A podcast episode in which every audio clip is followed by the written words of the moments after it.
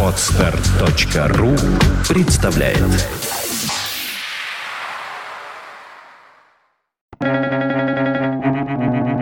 Свободное радио Компьюлента Дело не в слове, а в тоне, в каком это слово произносится. Виссарион Григорьевич Белинский.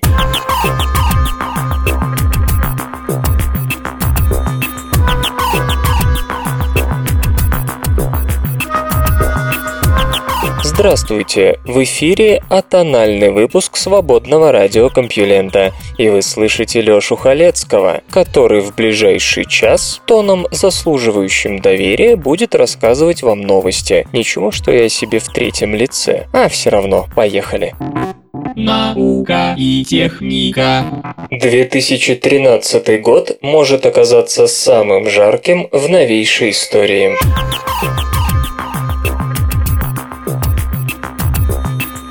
Итак, в северном полушарии завершилось самое обычное лето. США пережили самый жаркий июль в истории наблюдений после самой теплой весны. Более 60% территории страны пострадали от засухи, затронувшей также некоторые области Восточной Европы и Индии. В Арктике ледяной покров оказался на рекордно низком уровне, а в Гренландии было зарегистрировано феноменально быстрое таяние ледников. Среднемировая температура мая и июля июня стала самой высокой с начала 19 века. Вот такое лето у нас теперь называется нормальным. Между тем, в тропиках Тихого океана постепенно начинается Эль-Ниньо. Поверхность воды нагревается, и в будущем году, как гласят прогнозы, будет еще жарче. Без сомнения, разговоры о парниковом эффекте вспыхнут с новой силой, но ничто не мешает начать беседу прямо сейчас, отделить, так сказать, сигнал от шума. За последние 30 лет мировая температура продемонстрировала тенденцию в сторону роста на 16 сотых градуса по Цельсию за десятилетие. Любой солидный физик сразу же задастся вопросом об источнике этого тепла.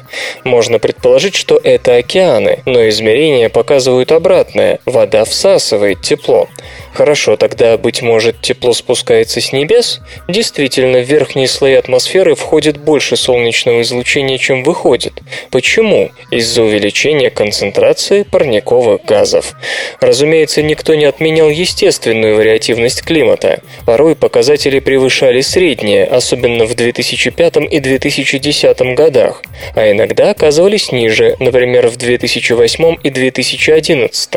Но в целом температура ползет вверх, отклоняясь от генеральной линии не более чем на 0,2 градуса по Цельсию, то в плюс, то в минус. Скептики воспользовались недавним уходом в минус, дабы показать замедление скорости глобального потепления. Это и называется не уметь отличить сигнал от шума. Естественная изменчивость во многом объясняется тремя факторами. Во-первых, извержениями вулканов. В 1991 году филиппинский Пинатубо спровоцировал трехлетний летнее похолодание, во-вторых, солнечной активностью, подчиняющейся 11-летнему циклу, в-третьих, южной осцилляцией, нерегулярными колебаниями температурных условий в Тихом океане между теплым Эль-Ниньо и холодной Ла-Ниньей. За всеми факторами следят с помощью соответствующих измерительных приборов.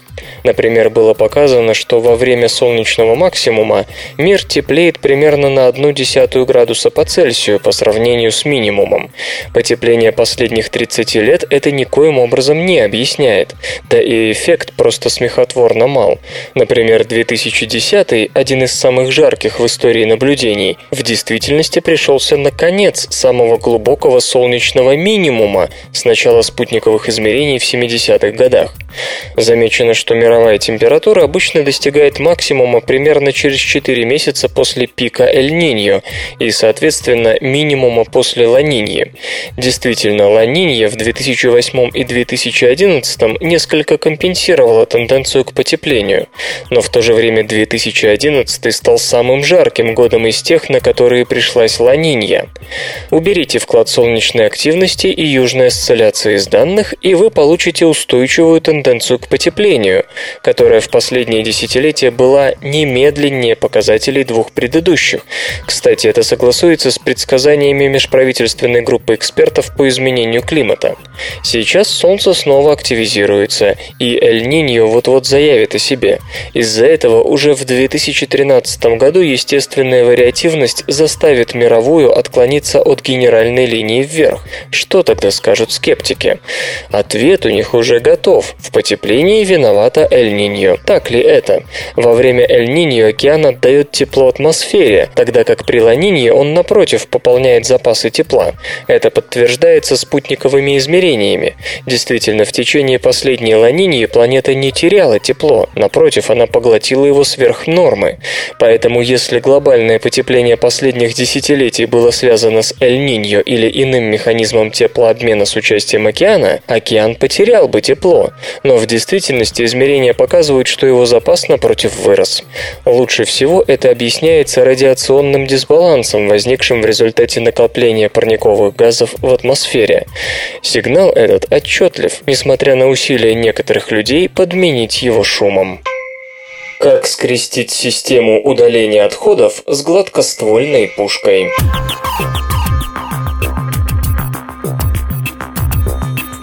Наш соотечественник Александр Георгиевич Семенов, обладатель двух сотен с лишним патентов, однажды зарегистрировал в Роспатенте Вестима нечто, мягко говоря, неординарное, а именно средство удаления биологических отходов из боевого отделения танка посредством их помещения в 125 миллиметровый снаряд, содержащий небольшое количество взрывчатых веществ, с последующим выстрелом таким снарядом в сторону противника.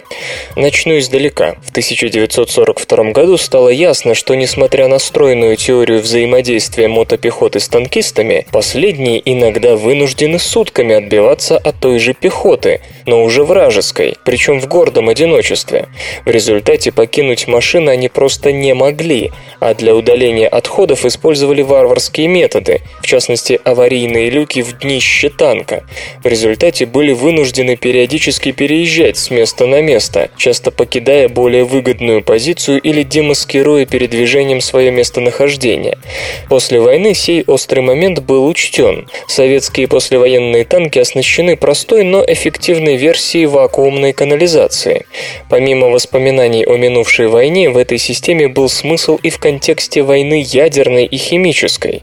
Системы фильтрации воздуха в советских боевых машинах, сейчас, кстати, поголовно не функционирующие, предусматривали, что экипажу экипажу и десанту придется неделями не покидать танк, БТР, БМП, особенно в зонах сильного радиоактивного загрязнения, которыми тогда виделись передовые позиции врага после их обработки тактическим ядерным оружием.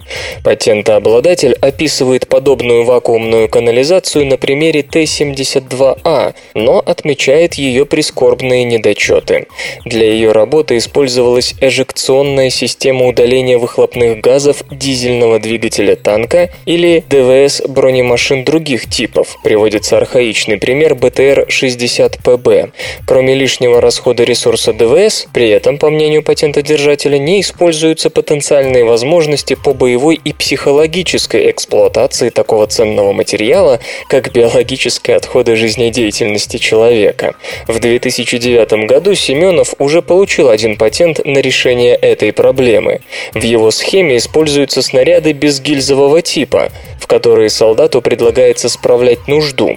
Учитывая калибр нашего основного гладкоствольного танкового орудия 125 мм, сделать это можно без существенных изменений конструкции танка.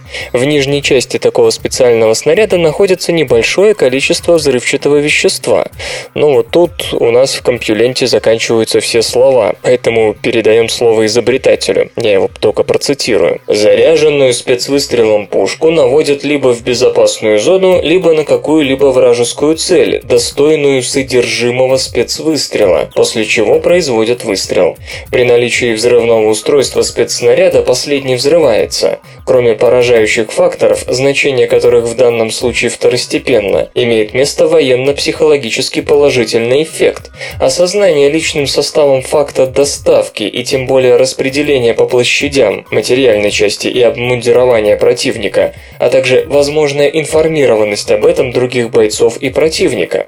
В результате повышается боевой дух личного состава, улучшается психологический климат в изолированном пространстве в условиях многодневного пребывания личного состава в опасных, неблагоприятных для жизнедеятельности условиях. Сразу отмету ваши нехорошие подозрения. Формально такое оружие нельзя классифицировать как химическое или бактериологическое, ибо в норме отходы жизнедеятельности содержат лишь условно-патогенные микробы, хотя, конечно, бойцы разные бывают. Так что под запрет от международных конвенций система не попадет. В то же время в боевой практике такое оружие, несомненно, будет бактериологическим. Сходным образом, непальские гуркхи из контингента войск ООН, теоретически оказавшего Гаити гуманитарную помощь, привезли на Гаити азиатскую холеру. Количество жертв в регионе составило почти 5000 человек. Есть ли у дивного изобретения слабости? Не без этого. Во-первых, выстрел для поднятия боевого духа, конечно, демаскирует боевую машину без крайней нужды. Во-вторых, боезапас танка ограничен и редко достигает сотни снарядов, в основном в районе полусотни. В условиях интенсивных боевых действий расстрелять такое количество можно очень быстро и без помощи спецвыстрелов. Наконец, если для определенных типов снарядов такое снаряжение теоретически можно назвать рациональным, то фраза из патента «в варианте с унитарным спецвыстрелом последний считается подготовленным при воссоединении упомянутого спецснаряда с гильзой, снабженной метательным зарядом, инициирующим зарядом и взрывателем. Так вот, эта фраза по сути предлагает экипажу заниматься снаряжением снаряда в условиях боевого отделения. Это, конечно, далеко от разумности и безопасности. А ведь ресурс ствола наших танковых гладкоствольных пушек, даже если мы закроем глаза на общий контекст изобретения, измеряется буквально сотнями выстрелов. И немного истории. В гильзы, а также бидоны и консервные банки большой высоты естественные надобности уже справлялись немцами в ходе советско-германской войны.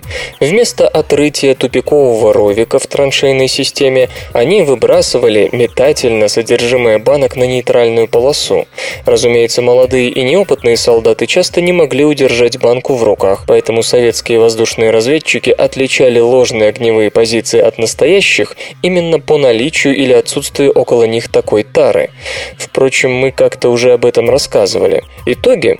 В 6-й армии в 1942-43 годах, к примеру, дизентерии, на определенном этапе принявшей эпидемический характер, был болен даже командующий и много месяцев подряд. Что стало с армией под таким началом, вы, вероятно, и сами помните. В общем, Марк Абрахамс, редактор журнала «Анналы невероятных исследований» и учредитель Шнобелевской премии, уже уделил серьезнейшее внимание вышеописанному изобретению в своей колонке в газете The Guardian. Как мы помним, Андрей Константинович Гейм в 2000-м уже получил одну Шнобелевскую премию за левитирующую лягушку, так что шансы на успех у российского изобретателя есть. Реализуются ли они, покажет лишь время. При потеплении видовое разнообразие умножается.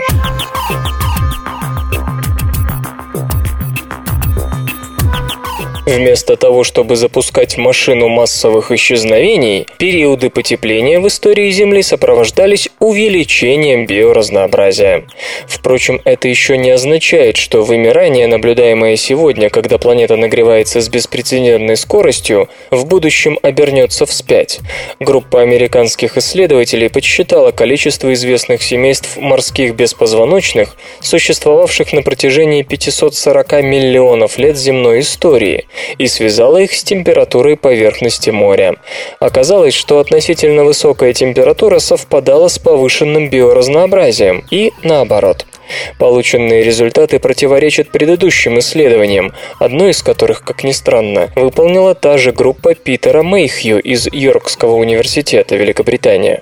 Причина того, что на этот раз все стало с ног на голову, или может с головы на ноги, по словам господина Мейхью, заключается в том, что раньше в Временные рамки существования видов были приняты ограничивать датами первой и последней находки, но не все геологические периоды изучены одинаково хорошо, поэтому новое исследование сфокусировалось только на эпохах с очень хорошей выборкой.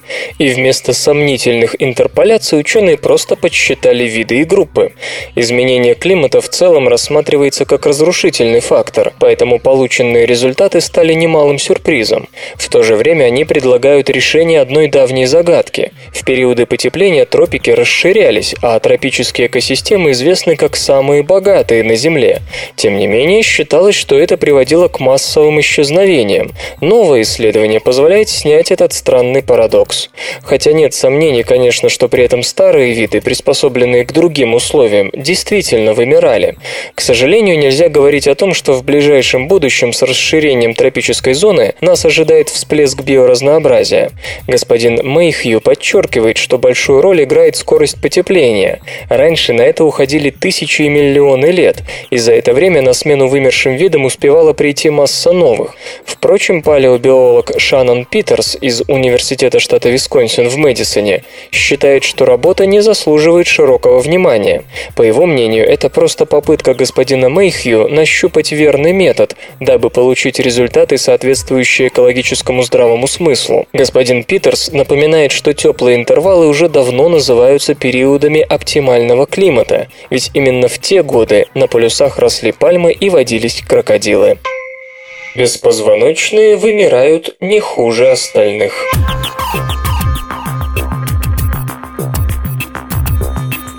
Каждый пятый вид беспозвоночных находится под угрозой исчезновения, сообщает зоологическое общество Лондона. На бесхребетных существ приходится по некоторым оценкам до 99% биоразнообразия планеты. Однако до сих пор никому не удавалось провести всеобъемлющий обзор их природоохранного статуса.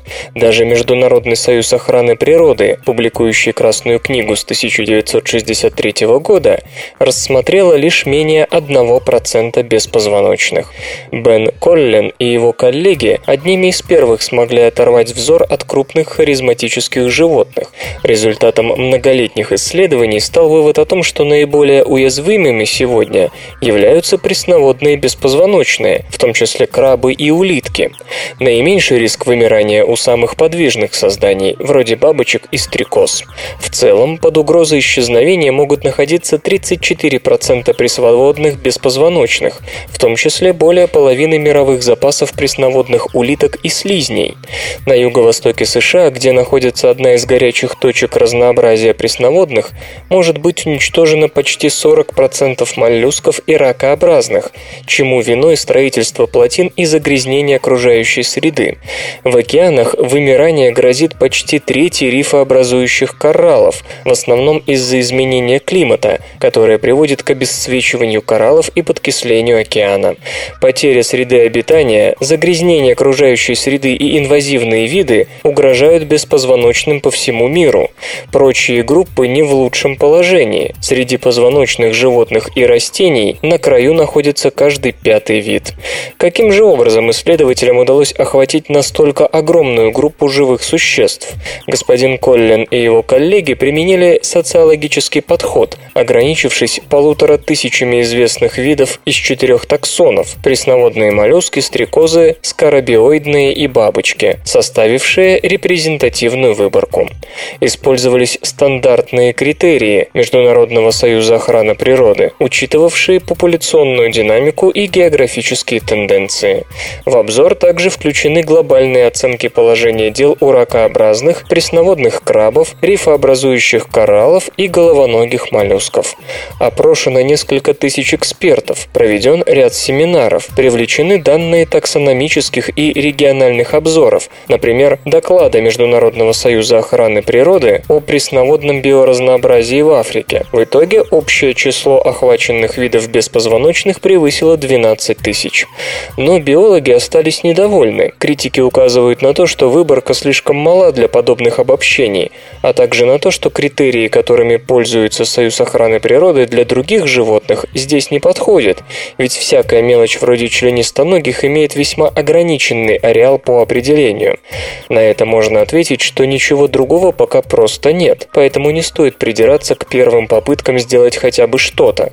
Кроме того, как справедливо отмечает господин Коллин, важно иметь последовательную схему. Даже если вид сохраняется в течение тысяч лет на небольшом ареале, для его уничтожения достаточно одного коммерческого проекта, и это стоит учитывать.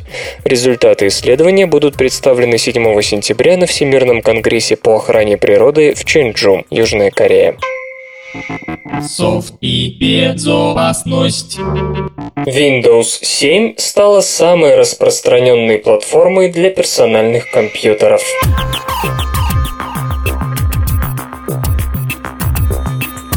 Компания Net Applications оценила расстановку сил на мировом рынке операционных систем для персональных компьютеров. Самой распространенной платформой для ПК в августе стала Windows 7 с долей в 42,76%. На втором месте находится Windows XP, занимающая 42,52% рынка. Годом ранее доли этих операционных систем равнялись соответственно 30,6% и 52,5%. Таким образом, Windows 7 и Windows XP сообща удерживают более 80% рынка. Суммарная доля различных версий Mac OS 10 в прошлом месяце составила 7,13%. Эта операционная система теперь популярнее Windows Vista с ее 6,15%.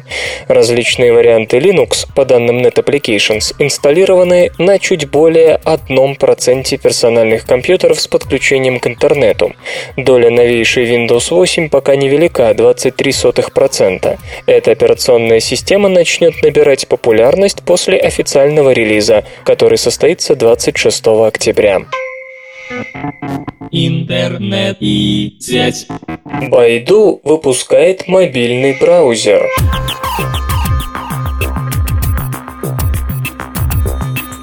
Китайский поисковик Baidu представил собственный браузер для мобильных устройств. Обозреватель Baidu Explorer разработан для программной платформы Android. Как утверждают создатели, в среднем браузер на 20% быстрее конкурирующих продуктов.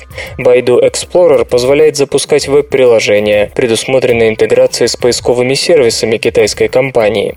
Baidu рассчитывает, что к концу года новый обозреватель будет предустанавливаться на 80% смартфонов, продаваемых выпускаемых в Китае. В компании также сообщили, что планируется инвестировать около миллиарда 600 миллионов долларов в создание нового центра облачных вычислений. Во втором квартале Baidu контролировала 78,6% китайского поискового рынка. На втором месте находится Google 15,7%. В Китае в конце июля насчитывалось около 538 миллионов пользователей интернета, что на 11% больше по сравнению с 2011. Количество тех, кто выходит в сеть при помощи мобильных устройств, выросло на 22% до 388 миллионов. Эти забавные ученые. На одной из своих лекций Давид Гилберт сказал, каждый человек имеет некоторый определенный горизонт. Когда он сужается и становится бесконечно малым, он превращается в точку. Тогда человек говорит «это моя точка зрения». Наука и техника. Отработанное растительное масло удешевит биопластики.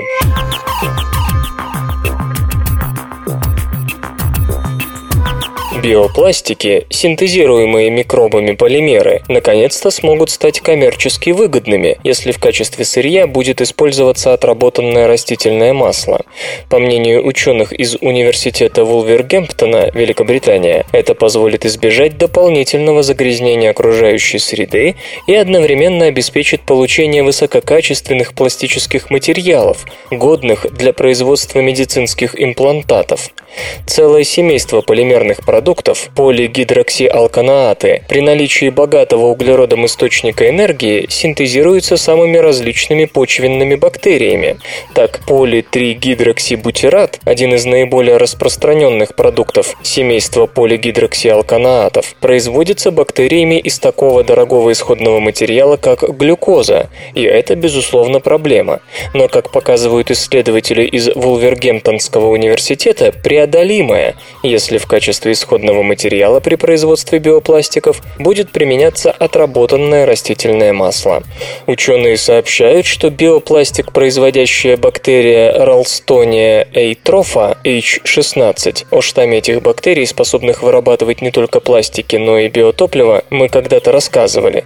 Так вот, эта бактерия значительно лучше растет в масле в течение 48 часов, обеспечивая троекратное увеличение выхода политригидроксибутирата по сравнению с глюкозным питанием. А нановолокна, получаемого из масла пластика, характеризуются более низкой кристалличностью, что делает их особенно привлекательными для медприменения.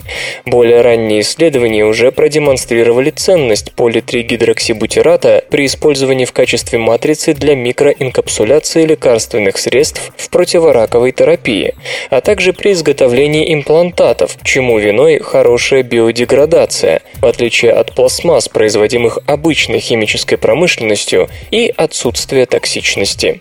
Все, чего не хватает этому полимеру, чтобы захватить массовое производство, низкая себестоимость. Вот именно над этим и будет трудиться бактерия Ralstonia atrophiae H16.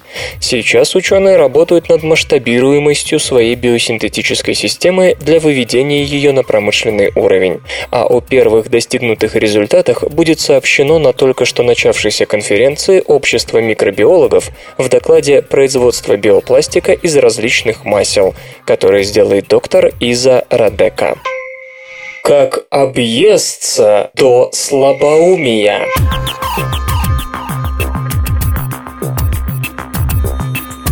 Сюзанна де Ламонте из Университета Брауна, США, однажды обнаружила странную вещь. У крыс с искусственно нарушенной реакцией мозга на инсулин развилась болезнь Альцгеймера. Дело в том, что инсулин не только регулирует уровень сахара в крови, но также играет важную роль в работе сигнальных путей мозга. Плохая чувствительность к инсулину обычно связывается с сахарным диабетом второго типа. При этом клетки печени, жира и мышц не реагируют на гормон. Но открытие госпожи де Ламонте заставило некоторых ученых задуматься о том, что болезнь Альцгеймера Альцгеймера в действительности представляет собой одну из разновидностей диабета. Ее даже стали иногда называть диабетом третьего типа. Если они правы, то пора бить тревогу, ведь получается, что мы травим свой мозг каждый раз, когда принимаемся за гамбургеры и картофель фри. Особенному риску подвержены люди с диабетом второго типа, которые уже приобрели резистентность к инсулину. Только в США 19 миллионов человек страдают от этого заболевания. Еще 79 миллионов находятся в состоянии преддиабета, то есть демонстрируют ранние признаки инсулинорезистентности. По словам Эвана Макнея из Университета Олбани, США, за эпидемией диабета второго типа последует эпидемия слабоумия с соответствующей нагрузкой на системы здравоохранения. По оценкам, к 2050 году болезнь Альцгеймера будет у 115 миллионов человек. В одних только США 35,7% населения страдают ожирением и тем самым подвергаются высокому риску не только диабета, но и слабоумия. Выходит, надо придерживаться здоровой пищи и побольше гулять, не только ради хорошей фигуры, но и для снижения риска деменции. Тем самым вроде бы даже можно повернуть вспять или по крайней мере замедлить некоторые когнитивные нарушения. Есть шанс и на то, что новое понимание болезни Альцгеймера позволит разработать новые методы лечения и профилактики, что более чем актуально, ибо в 2011 году в США на обслуживание 5 миллионов 400 тысяч человек с этим недугом было потрачено 130 миллиардов долларов. Всего на планете с этой формой деменции живут 36 миллионов несчастных. Эффективных методов терапии, между тем, не существует до сих пор. Со времен Алаиса Альцгеймера напомню, жившего с 1864 по 1915 годы, ответственность за болезнь, названную его именем, возлагается на бета-амилоидные бляшки, накапливающиеся в мозге пациентов. Немецкий психиатр и невропатолог первым обратил внимание на то, что в явно нормальных клетках могут присутствовать странные волоконца. В тех областях мозга, где заболевание достигло значительного прогресса, эти жилки слепались и перемещались внутрь клеток и собирались в толстые узлы. В конце концов, писал Альцгеймер, ядра и сами клетки распадаются, и только спутанный пучок волокон указывает на то место, где раньше находились ганглиозные клетки. С тех пор прошел век с лишним, но добавить к сказанному великим ученым мы можем не так уж много. Происхождение бляшек остается туманным. Известно лишь, что бета-амилоид представляет собой фрагмент большого белка, который в нормальных условиях помогает клеткам мозга и других частей тела формировать мембраны. Считается также, что он выполняет и другие функции. Борется с микробами, осуществляет транспорт холестерина, регулирует экспрессию определенных генов. Что заставляет белок формировать смертельные комки, остается загадкой. Быть может, дело и впрямь в диабете. Открытие, сделанное Сюзанной де Ламонте, стало результатом растущего понимания роли инсулина в деятельности мозга. До недавнего времени в этом гормоне видели только регулятор содержания сахара в крови. Если говорить простыми словами, он подсказывает клеткам мышц печени и жира, сколько сахара следует изъять из кровотока, дабы превратить его в энергию либо сохранить в виде жира. Затем мы узнали, что на самом деле инсулин также помогает нейронам принимать глюкозу, источник энергии, особенно в гиппокампе и лобной доле. Кроме того, он регулирует деятельность трансмиттеров, например, ацетилхолина, имеющих решающее значение для памяти и обучения. Наконец, инсулин придает нейронам пластичность, благодаря чему они меняют форму, образовывая новые связи и укрепляя старые. Кстати, он важен и для правильного функционирования и роста кровеносных сосудов, снабжающих мозг кислородом и глюкозой. Как следствие, снижение уровня инсулина в мозге сразу же отзывается на когнитивных способностях. Господин Макней отмечает, например, что блокировка поглощения инсулина в гиппокампе оказывает такой же эффект на пространственную память, как и морфин. Напротив, более активное его поглощение улучшает этот параметр. Господин Макней полагает, что этот момент имеет эволюционный смысл, ибо он помогал нашим предкам запоминать расположение источника пищи.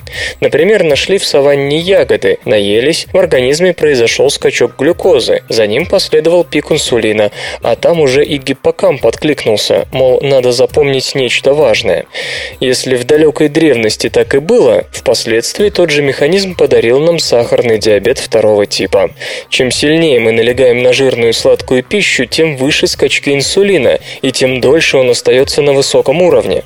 В конце концов, клетки мышц, печени и жира перестают реагировать на гормон, то есть не выводят сахар из крови, и тогда поджелудочная железа начинает работать сверхурочно, производя все больше и больше инсулина, пока не выдохнется. И со временем люди со вторым типом диабета вынуждены жить с аномально низким содержанием инсулина в крови. Проблему усугубляет прибавка в весе. 80% людей с диабетом второго типа обладают избыточным весом вплоть до ожирения. Механизм этой связи до конца не ясен. По-видимому, ожирение приводит к выделению клетками печени и жира молекул воспалительного и метаболического стресса, что нарушает действие инсулина и аукается высоким содержанием глюкозы в крови. И тогда дело кончается резистентностью к инсулину. Эван Макней и Сузанна Деламонте считают, что к болезни Альцгеймера приводит нечто подобное. Постоянно высокий уровень инсулина из-за жирной и сладкой пищи, характерной для западной диеты, рано или поздно начинает угнетать мозг, который просто не может все время находиться в состоянии повышенной готовности. Постепенно, в связи с диабетом второго типа или без этой связи, мозг начинает отказываться реагировать на сигналы инсулина и тем самым нарушается способность мыслить и формировать воспоминания. Нейронные повреждения накапливаются, и если ничего не предпринимать, дело заканчивается деменцией. Судя по последним исследованиям, этот дуэт все-таки прав, или, по крайней мере, очень близок к истине. Так Уильям Клейн из Северо-Западного университета США обнаружил, что искусственно вызванный диабет приводит к изменениям в мозге кроликов, напоминающим таковые при болезни Альцгеймера. Эван Макней и Сюзанна Крафт из Университета штата Вашингтон, США, в течение года кормили крыс особенно жирной пищей, что привело к неспособности правильно реагировать на инсулин и впоследствии к диабету. И вновь изменения сопровождались высоким уровнем бета-амилоида в головном мозге и когнитивными нарушениями, снижением способности ориентироваться в пространстве, например. Проведены исследования и на людях, мертвых людях. Стивен Арнольд из Университета Пенсильвании искупал несколько образцов мозга в инсулине. Останки людей, не страдавших болезнью Альцгеймера, запускали каскад химических реакций, указывающих на синаптическую активность. А ткани пациентов с этим недугом реагировали едва заметно, что свидетельствовало о парализации сигнальной системы инсулина. При этом так и остался непонятным сам механизм накопления бляшек. Возможно, как показало одно из исследований, инсулин и бета-амилоид расщепляются одним и тем же ферментом. При нормальных обстоятельствах этот фермент успешно справляется с обоими. Но когда инсулина слишком много, перегруженный работой фермент меньше занимается бета-амилоидом, что приводит к накоплению последнего. Усугубляет проблему тот факт, что бета-амилоид ослабляет способность нейронов реагировать на инсулин. Тот же господин Клейн на крысах показал, что белковые бляшки атакуют и разрушают те области синапсов, которые покрыты инсулиновыми рецепторами. Они также предотвращают образование новых рецепторов, в результате чего нейрон приобретает резистентность к инсулину, а это оборачивается снижением когнитивной функции. Хуже того, резистентность к инсулину побуждает клетки производить больше бета-амилоида, формируя порочный круг. Если при этом мы имеем диабетика с истощенной поджелудочной железой и низким уровнем инсулина, пиши пропало. Господин Клейн выяснил, что нормальный уровень инсулина защищает клетки мозга от оседания на них бета-амилоида. Практически все исследователи, посвятившие себя изучению связи между инсулином, диабетом и болезнью Альцгеймера, подчеркивают, что неотвеченных вопросов еще очень много. Да и отсутствие инсулина в мозге, скорее всего, можно считать лишь одним из многих триггеров образования бета-амилоидных бляшек. В конце концов, большинство пациентов с болезнью Альцгеймера не имеют полномасштабного сахарного диабета второго типа. Но это только еще раз доказывает, что для дегенерации мозга диабет не обязателен. В течение месяца, по наущению госпожи Крафт, группа добровольцев сидела на диете с высоким содержанием насыщенных жиров и сахара, тогда как контрольная группа довольствовалась прямо противоположной пищей. В результате у первых было обнаружено высокое содержание бета-амилоида в спинномозговой жидкости и инсулина, конечно же. Нездоровое питание нарушает нормальную реакцию на инсулин в мозге, увеличивая воспалительный и окислительный стресс. В результате ухудшается регулирование амилоида. Рассказывает госпожа Крафт. Когда три фактора объединяются, болезнь Альцгеймера перестает быть дурным сном. Отсюда и выдуманный госпожой Крафт новаторский метод лечения – подавать инсулин в нос, дабы он непосредственно насыщал мозг. Хотя поставленный ею эксперимент был небольшим, всего 104 человека и 4 месяца, результаты оказались многообещающими. Улучшился метаболизм глюкозы в мозге, люди набрали больше очков в тестах на память и концентрацию внимания, стали проявлять больше интереса к своим старым увлечениям и лучше заботиться о себе. Недавно госпожа Крафт получила почти 8 миллионов долларов от Национальных институтов здоровья США на разработку соответствующего назального спрея. На этот раз в испытаниях примут участие 240 добровольцев. Есть и другие примеры. Например, господин Арнольд собирается лечить обладателей болезни Альцгеймера препаратами от диабета – метформином, экзенотидом, лираглутидом и пиоглитазоном. Но лучше, дорогой слушатель, не надеяться на успехи медицины. Умеренное потребление жирной и сладкой пищи, а некоторые виды жирных кислот даже могут помочь мозгу поддерживать сигнальную систему инсулина в рабочем состоянии, и регулярная физическая активность – вот ваши друзья отныне и навек. Физкультура, кстати, снижает риск развития болезни Альцгеймера на 40%. Даже если вы весите под 2 центнера и уже полгода не видели спинку дивана, не все потеряно. Бактериальные топливные элементы выдают 2,87 Вт в час электроэнергии с литра очищаемых сточных вод.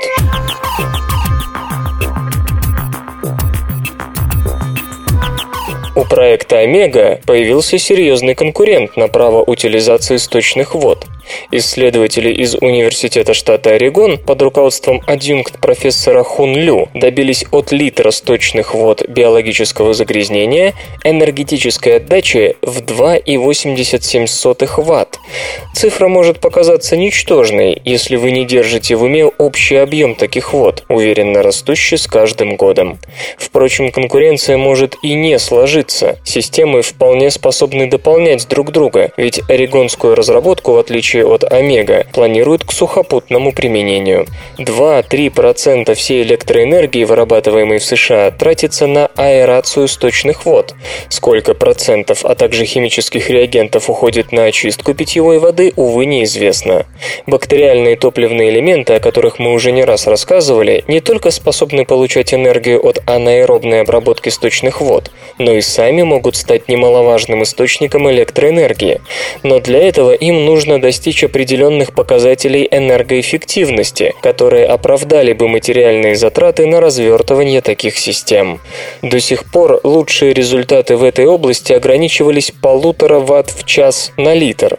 Посему об экономической целесообразности массового применения бактериальных топливных элементов никто не заикался. А вот 2,87 Вт в час на литр могут переломить ситуацию. При приложении этой цифры к одному кубическому километру сточных вод получается 2,87 миллиарда киловатт-час.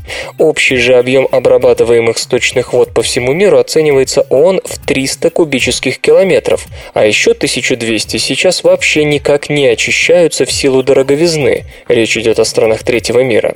Таким образом, использование нового источника энергии способно принести в год триллионы киловатт-час, что уже не назовешь скромным вкладом в глобальный энергобаланс. Ученые из Орегонского университета использовали в своих бактериальных топливных элементах бактерии, обычно являющиеся аэробными и очищающими воду от органических загрязнений в аэрационных системах обработки. Однако в бактериальных топливных элементах их изолировали от кислорода, и электроны, которые вместе с протонами и атомами кислорода составляют воду от этих бактерий, попадают на анод бактериальных топливных элементов, создавая электрический ток. Необычным побочным продуктом при работе таких топливных элементов может стать пластик, но не простой, а на 100% биодеградирующий. Полигидроксиалканааты, линейные полиэстеры, вырабатываемые анаэробами в живой природе, в промышленных масштабах требуют генно-модифицированных бактерий, питаемых тростниковым сахаром, продуктом с высокой пищевой ценностью. Как оказалось, некоторые метанотрофы способны вырабатывать пластики этой группы сами и безо всякого сахара, требуя лишь метана, добываемого в качестве побочного продукта при работе бактериальных топливных элементов. Хотя метан, полученный при переработке отходов, можно использовать для продажи, прежде его нужно очищать от примесей, в отличие от натурального газа, а это сразу сказывается на цене продукта. При этом 3-4 килограмма такого метана будут стоить не более 60-80 центов, в то время как из такого же количества можно сделать килограмм стопроцентно биоразлагаемых полиэстеров, стоящий 4-5 долларов, причем безо всякой предварительной тщательной очистки, в которой метанотрофы просто не нуждаются. Антиобледенительные системы станут эффективнее.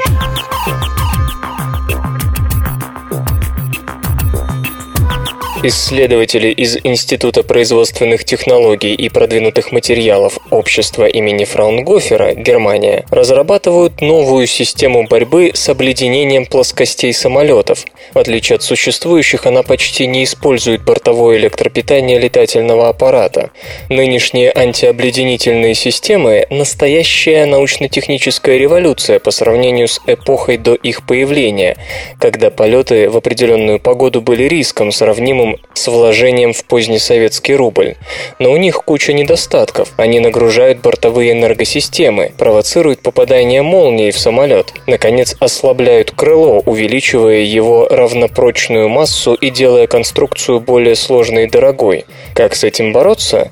Инженеры из общества Фраунгофера сделали ставку на сплавы с памятью формы, покрывая ими плоскости. При обледенении температура поверхности крыла падает, иначе обледенения не будет будет. При этом происходит воздействие на сплав с памятью формы, сравнимое с приложением к нему слабого электротока.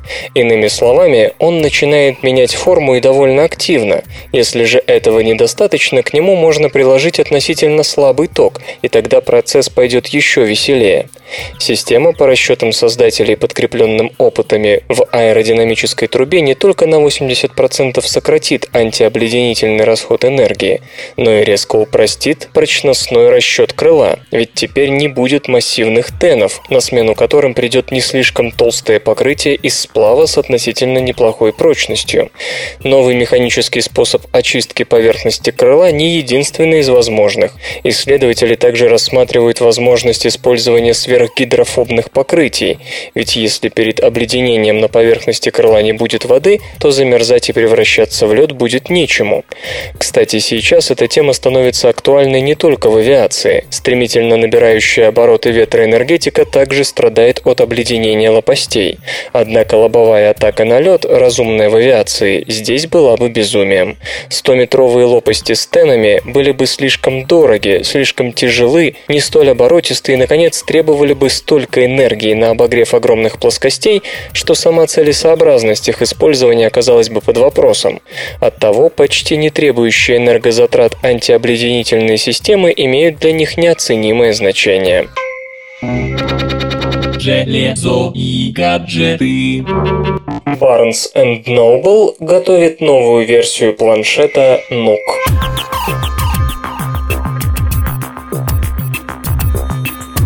Barnes Noble, скорее всего, представит новую модель планшета Nook до конца сентября. Об этом сообщают осведомленные сетевые источники. Оригинальная версия Nook Tablet, дебютировавшая в ноябре 2011 наделена двухъядерным процессором T-AMAP4 с тактовой частотой 1 ГГц, 7-дюймовым сенсорным дисплеем Vivid View с разрешением 1024 на 600 точек, 1 гигабайтом оперативной памяти, флеш-модулем вместимым вместимостью 8 или 16 гигабайт, адаптером Wi-Fi и microSD слотом.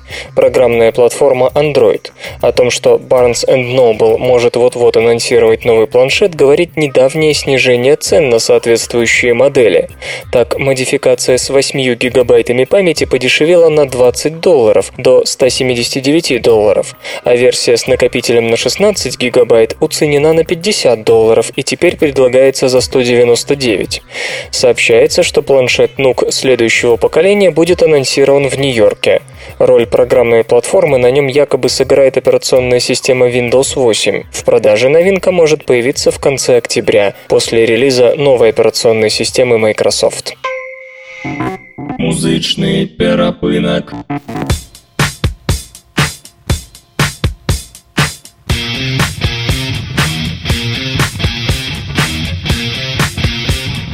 Сегодня в эфире свободного радиокомпьюлента группа Millions of Years, а получать эстетическое удовольствие мы будем от песни Key to Your Heart.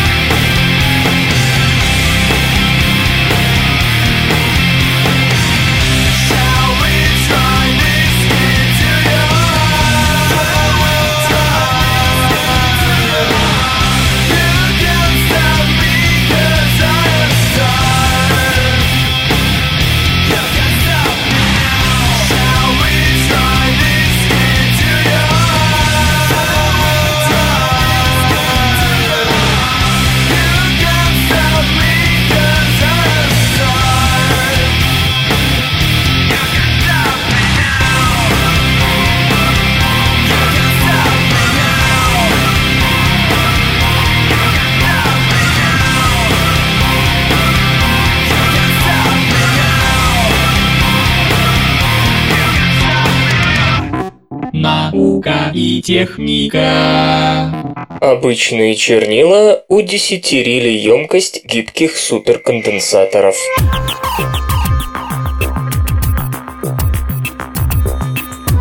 Суперконденсаторы с обкладками из углеродного волокна, погруженного в обычные чернила, способны хранить заряд при любом сгибании и разгибании. При этом их емкость только выросла в 10 раз. Разработано устройство в Пекинском университете Китай под руководством Юн Пин Фум. Новый суперконденсатор получился весьма тонким. Диаметр его модулей составляет всего несколько миллиметров, при длине достигающей нескольких метров. Устройство состоит из двух тонких нитей углеродного волокна, находящихся в чернильной среде. Вся конструкция обернута в гибкий пластиковый кожух, не дающий вылиться кислотному электролиту, что побудило ученых использовать в суперконденсаторе обычные чернила. Выяснилось, что они содержат наночастицы углерода, идеально подходящие в качестве носителя заряда из-за большой площади суммарной поверхности. На грамм чернил, как оказалось, приходится 27 квадратных метров площади углеродных частиц, что составляет существенный положительный контраст с используемыми в серийных суперконденсаторах углеродными обкладками. Исследователи полагают, что благодаря высокой прочности и гибкости углеродного волокна их ионисторы будут не просто хранить заряд при любом сгибании и разгибании, но и придутся ко двору в так называемой носимой электронике, интегрированной в ткань одежды. На испытаниях волокна удерживали заряд даже после полутора тысяч циклов сгибания-разгибания. Это один из лучших современных результатов. От себя замечу, что для повседневного применения описываемых тканевых ионисторов придется заменить используемый в них электролит, которым сейчас является обычная серная кислота, на что-то менее агрессивное. Иначе при повреждении пластиковой оболочки пользователь как минимум получит впечатляющий ожог. Созданы кремниевые микросхемы для квантовых компьютеров.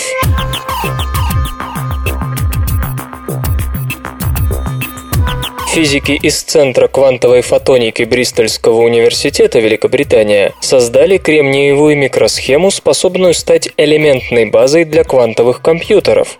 При этом они использовали традиционную технологию кремний на изоляторе, что позволяет говорить о потенциальной дешевизне разработки. В отличие от кремниевых микросхем внутри вашего компьютера, изделие бристольцев контролирует не потоки электронов, а отдельные фотоны, подверженные таким квантовым эффектом, как суперпозиция, то бишь способность фотона находиться одновременно в двух местах, и запутанность, тесное синхронное взаимодействие двух частиц, в том числе при теоретически сколь угодно большом расстоянии между ними. Используя кремний для манипуляции светом, мы добились того, что микросхемы стали в тысячу с лишним раз меньше, чем устройства, базирующиеся на оптоволоконных материалах, говорит Марк Томпсон, возглавляющий коллектив разработчиков.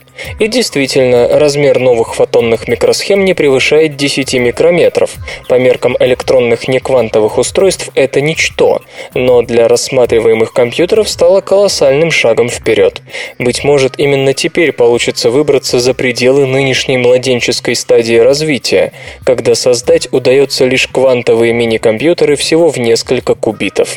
Среди прочего, кремниевая реализация квантовой элементной базы позволит, по мнению авторов, совместить квантовые и обычные компьютеры в одном гибридном устройстве, черта, о которой раньше можно было только мечтать. Ну а вспомнив о недавних результатах по генерации фотонных кубитов на одиночной микросхеме и регистрации одиночных фотонов сходными методами, наверное, можно говорить о том, что все элементы создания эффективных квантовых компьютеров уже на месте, и в ближайшем будущем нас ожидает бурный прогресс в этой области неравновесные квантовые состояния в атмосферной химии.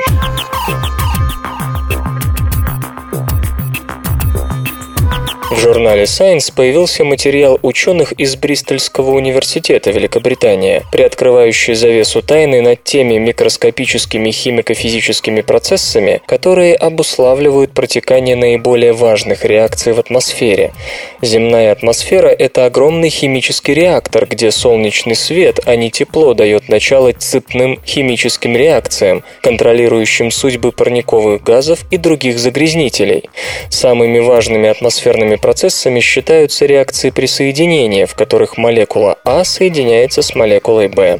То, что молекулы могут существовать как в низкоэнергетичном основном, так и в высокоэнергетичном возбужденном квантовом состоянии, не секрет для ученых.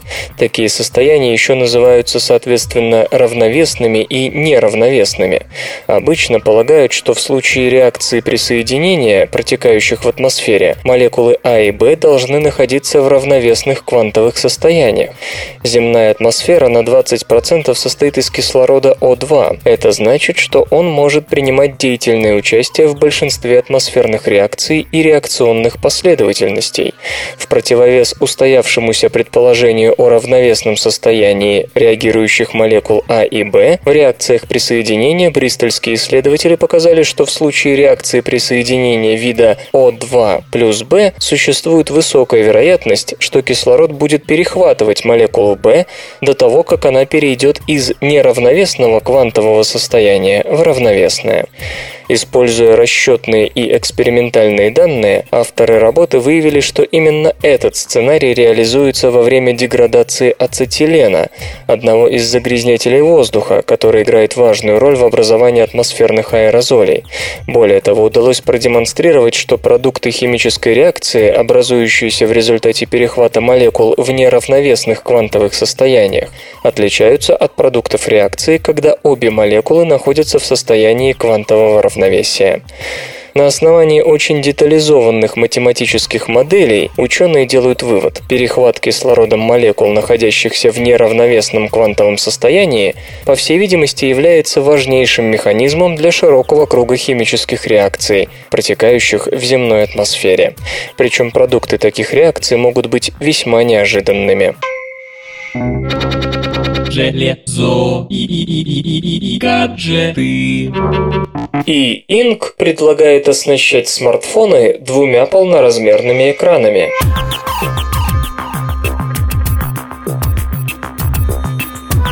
Компания E-Ink представила на проходящей в эти дни выставке IFA 2012 концепцию мобильного коммуникационного устройства с двумя полноразмерными дисплеями.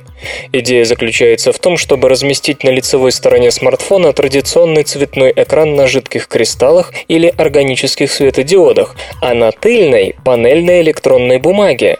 Такой монохромный дисплей расходует энергию только в момент перерисовки картинки и хорошо читается при прямом солнечном солнечном свете. По задумке, и инк экран на электронной бумаге пригодится при чтении текстов или отображении вспомогательной информации.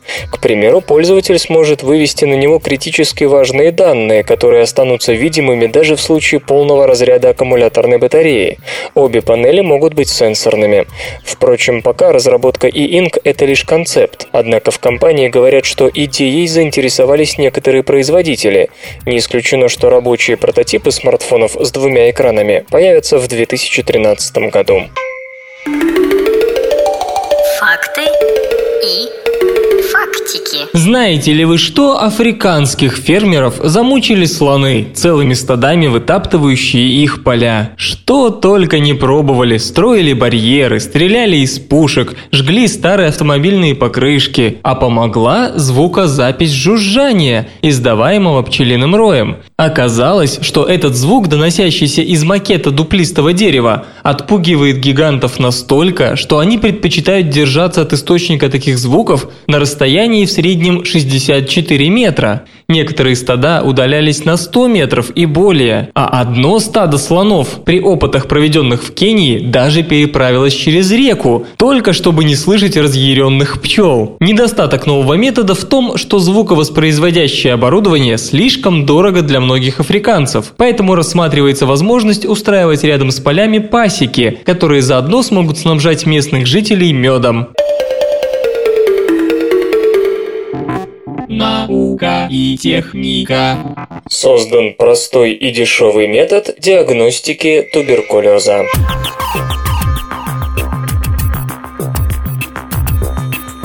Туберкулез – одна из самых опасных болезней, медленно убивающая свои миллионные жертвы. В 2010-м ежедневно он уносил по меньшей мере 4000 человек. Самое печальное в том, что многих из них можно было спасти, если бы удалось вовремя диагностировать недуг. Исследователи из Стэнфордского и Техасского сельскохозяйственного университетов, оба США, разработали новый диагностический метод, позволяющий выявить туберкулез быстро и дешево. Согласно статье, появившейся в журнале Nature Chemistry, для проведения анализа не нужно ничего, кроме светодиодов и полоски бумажки с нанесенным на нее тестовым веществом. До сих пор единственный метод, позволяющий диагностировать туберкулез, заключался в сборе образца мокроты и доставке его туда, где есть микроскоп и обученный для работы с потенциально опасными образцами персонал. Это медленно и дорого, а главное не слишком точно, особенно когда исследуется ребенок ребенок. В образце его слюны может быть сразу множество разных бактерий. Новый способ сокращает время теста до нескольких минут и весомо улучшает аккуратность анализа. Метод основан на взаимодействии протеина BLAC, продуцируемого бактерией, и специальной версии бета-лактама. Этот протеин обладает природной способностью к разрушению молекулы бета-лактамов. Ученые провели такую химическую модификацию основного ядра молекулы лактама, чтобы при распаде под действием BLAC образовывался флуоресцирующий продукт, присутствие которого можно легко выявить с помощью светодиодов. Даже на самом раннем этапе болезни флуоресценции образца мокроты будет достаточно для того, чтобы быть сфотографированной на камерафон для отправки врачу. Наноразмерный противораковый препарат совмещает в себе фототермические и химиотерапевтические свойства.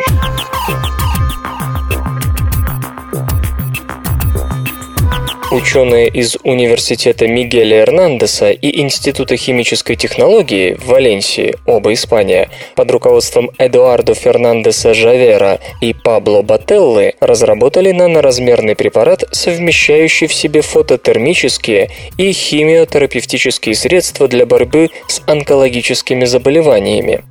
Пока исследователи испытывали препарат на раковых клетках человека в лабораторных условиях, самые интересные результаты были получены при обработки клеток меланомы и твердых опухолей нервной системы, таких как глиомы, опухоль головного мозга.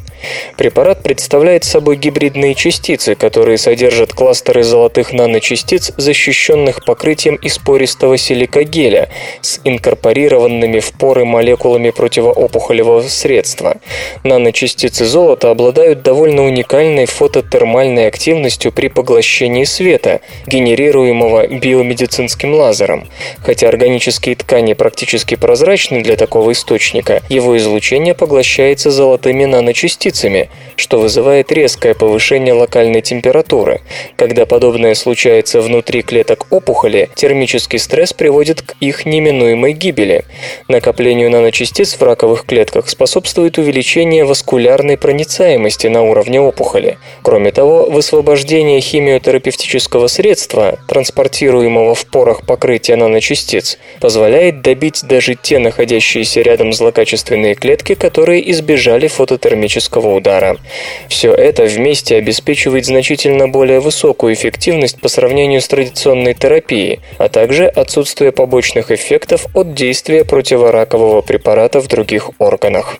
Лекарство находится на стадии предклинических испытаний на животных моделях, страдающих меланомой и глиомами. Железо и гаджеты. Представлен телевизор, управляемый взглядом.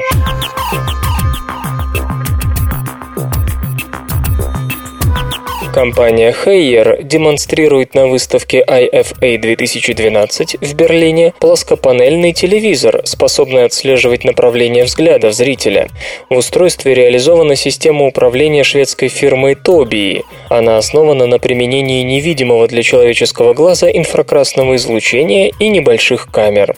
Новинка Haier состоит из двух основных компонентов – собственно ТВ-панели и специальной приставки с датчиками, устанавливающейся при примерно в метре от пользователя.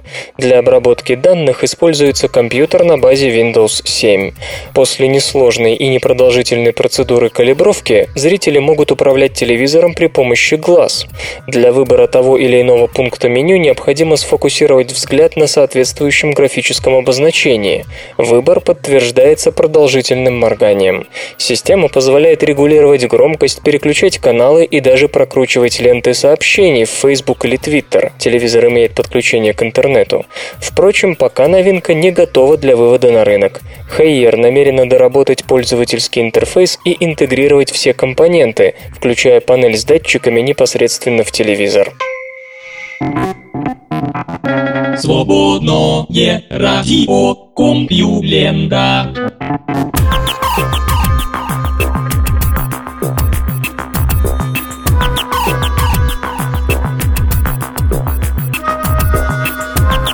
А тональный выпуск СРК подошел к концу. Загляните на сайт компьюлента.ру, там новостей еще больше. Ну а меня, Лёшу Халецкого, вы обязательно услышите завтра. Обещаю и держите себя в руках. Свободное радио Компьюлента. Скачать другие выпуски подкаста вы можете на podster.ru